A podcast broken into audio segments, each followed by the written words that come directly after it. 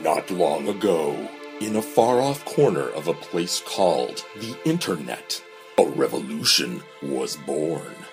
Forged in the fires of common experience, the survivors of a mysterious movie known only as A talking cat? came together. Their purpose to dissect this fascinating failure of a film and broadcast their findings through the cosmos in hopes that future generations might learn from their mistakes. Some would call them heroes, others would call them mad, but despite the grueling road ahead of them, the group would take up this Sisyphean task and become a talking cast? They adventurers, sinner as a savior's or are they demented, love the punishment? I can't be sure. But one thing I do know is that the mission here to force to make you laugh so hard that you'll be pissing on your kitchen floor. Welcome to A Talking Cast, the A Talking Cat podcast that nobody ever asked for, but we're bringing it to you anyway. I'm your host for today, Josh, and with me is Joel. Howdy. And we're going to talk about minute 46 of A Talking Cat. So, right before we started, Joel, you were telling me that you have not watched the entire film, only the minutes that you have actually guessed it on. Uh, I'd like to maintain continuity uh, continuity with the character I've had in this podcast, so I, I decided, you know, this I, I got the gist of this movie. There's a cat. He occasionally talks very creepily to people, and uh, although I've only ever seen Tina, so I assume Tina is the only one in this movie besides the cat. and this minute pretty much plays out the sa- the same. Uh, I think you get you get a little bit of her mom, um, maybe, but I don't think she actually says anything. She's just lurking in the background. So Yeah. uh, let's let's get into our minute here. Basically, we open in uh, the what we've been calling the poorhouse uh, in their living room, which in a really awful day for night kind of thing, where basically it looks like they they just finished watching like a tape or something on a VCR and it's just shut off so there's just a blue screen illuminating their entire living room. yeah.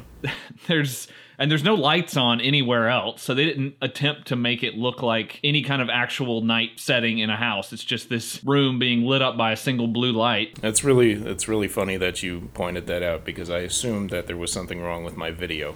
No, no, they they are supposed to see you not having seen any other moments. Like th- this comes up uh, a few other times, and anytime it's a night sequence, it's just bathed in blue light.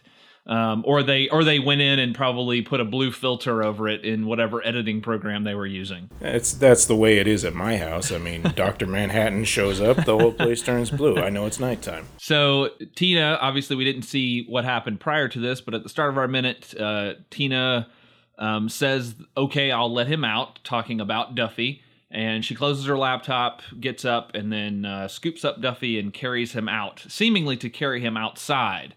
Um, then we're given a very long. And I counted 12 second long shot of clouds moving in front of the moon with Yeah. with this really amazing like really lazy bass line record scratching uh music going along with it. Like the laziest type of audio. It's setting the mood. It? Was like, and i mean and that's that can be said for the entire movie. The music is extremely lazy and and stock. So we get that nice 12 second shot that sort of lingers and really gets us in the mindset that it is nighttime I thought that we were looking at the moors, and eventually I was going to see somebody getting bitten by a werewolf. That would that would make this movie infinitely better. And I, I kind of envy you in a way because you've only seen roughly two minutes of the entire 80 or so minute runtime. So Yeah. so you could create probably a very interesting story that occurs outside of those two minutes that you've seen. That would be s- that would be infinitely better than anything uh, that's actually in the film. Yeah, I've just been filling in the rest. I assume that Tina, like I said, gets bitten by a werewolf, and this talking cat is trying to guide her through the lycanthropy uh, changes she's going to be going through. Although she's very positive, you know, every time I see her, she's very positive for somebody who's obviously a bloodthirsty beast. So they they end up not going outside. We we cut from the shot of the moon into Tina's room and she sits on the bed and Duffy is is somehow magically on the bed, transfixed by something off screen. There was probably someone wiggling a toy or something to keep Squeaky in place and actually get him to pay attention. Uh, but then she uh, says, with no real context, uh, I mean, we we obviously saw what she was doing before. She said she was going to let the cat out, but then sort of says, "This will be our little secret." Not, you know, not uh, you can stay inside tonight. This will be our little secret, or we won't tell mom. This will be our little secret. But it's just a weird yeah. line. kind of uh, that's like I said, no, having not seen the rest of the context of the movie, despite that werewolf shot before, uh, I it was kind of you know we got that deep bass going on in the background, and I just hear Tina say, "This will be our little secret," followed by uh, the next line, which is, "I need to talk to your mother." exactly. So I, I think that your idea of her, she's been bitten and she's going to turn into not a werewolf, but like a werecat, and maybe Duffy is is her new mate, and so they're you know Ah. it's, it's kind of setting that up. They're setting up their romance. yeah, good call, good call. But she takes forever to type something. Um, which we cut back and forth between her and Duffy a couple times. I, mean, I think this. I think this is just Tina's characteristic. You know, you haven't seen the rest of the movie, but she is a slow reader and a slow typer apparently. So she does everything very slowly. I think that's like her defining character trait. So then, as you said, we get this this great uh, Duffy um, voiceover where he's not moving his lips; he's just speaking in his head. Um, actually, that brings up a good point. Have you seen a minute of the film where Duffy actually speaks and his mouth moves? Yeah, I Okay, saw the great. first minute where that happened. Okay, good. It was horrifying. Very good. Yeah, because if you hadn't seen that, you would think that oh, he's just he's sort of like a Garfield thing. His mouth isn't moving, but he's talking, and people can still understand him or hear him or whatever. But yeah, his mouth moves, and it's uh, horrifying. Um, but he says that he needs to talk to her mother, and that she's the last person uh, that he needs to speak with. But it's been a long day, and the long walks. Whew, his paws are so tired. So he's just gonna be lazy and you know with him having this mission of bringing these people together and and trying to uh, do a good deed he really doesn't seem to care that much about when it gets done or how uh, how it gets done or how fast it is it's like eh, this will come at its own time He's already beleaguered by the fact that he has to do this. I mean, you know, cats like to lay around. Cats like to play when they want to play, sleep when they want to sleep, and all that such. So he's he's got this boiling rage behind his voice, and you know that might just be Eric Roberts being like, "I can't believe I'm still doing this damn thing," but it's uh. well that's So she she couldn't hear him when he said No, no. Uh, See, with with, and oh. I'll I'll briefly explain the rules, but basically he can talk to he can talk to people one time, and so after that, uh, he he cannot actually speak with them. He can only um, he only talks in his head. So I believe he's already spoken. Uh, yes, he's already spoken to Tina once, so he can't speak to her again. Okay. Yeah, there's some weird arbitrary rules that are established, but they don't really explain why the rules are are what they are. But you you brought up an interesting point talking about how sort of cats are are lazy and and and I think that i- i- we've all kind of in all of these episodes have commented on uh, Eric Roberts' voice and kind of the the surliness of it or the laziness of it. But in actuality, he's a perfect person to play a cat like his that drawl and that demeanor are perfect for a cat character Yeah, yeah. He's. I think he's only going to take roles where he doesn't have to actually get up from what he's doing. I don't know if you saw Inherent Vice. i was actually recently. just thinking of that yeah he basically sits in a chair the entire movie Yeah, he like kind of turns his head, but he's like, I'm. I'm not doing anything besides turning my head to talk to what's that guy's name? Jacqueline Phoenix. Get him out of here. so after we get uh you know the little moment of duffy talking to himself explaining what he needs to do we cut almost immediately to a daytime shot of waves crashing on the beach for a very long time considering that we can figure out pretty quickly what's happening and where we are. And I think that's pretty much right at the end of our minute and it, it right at the very last second I think we cut to a shot of the what we've been calling the porn mansion since it uh, since it plays a part in a lot of uh, David DeCoteau's other films. That is so apt. It's not even funny. I mean, it is funny, but yes, okay. But yeah, I mean, was there anything in particular that sort of struck you about the minute that we haven't uh, discussed yet?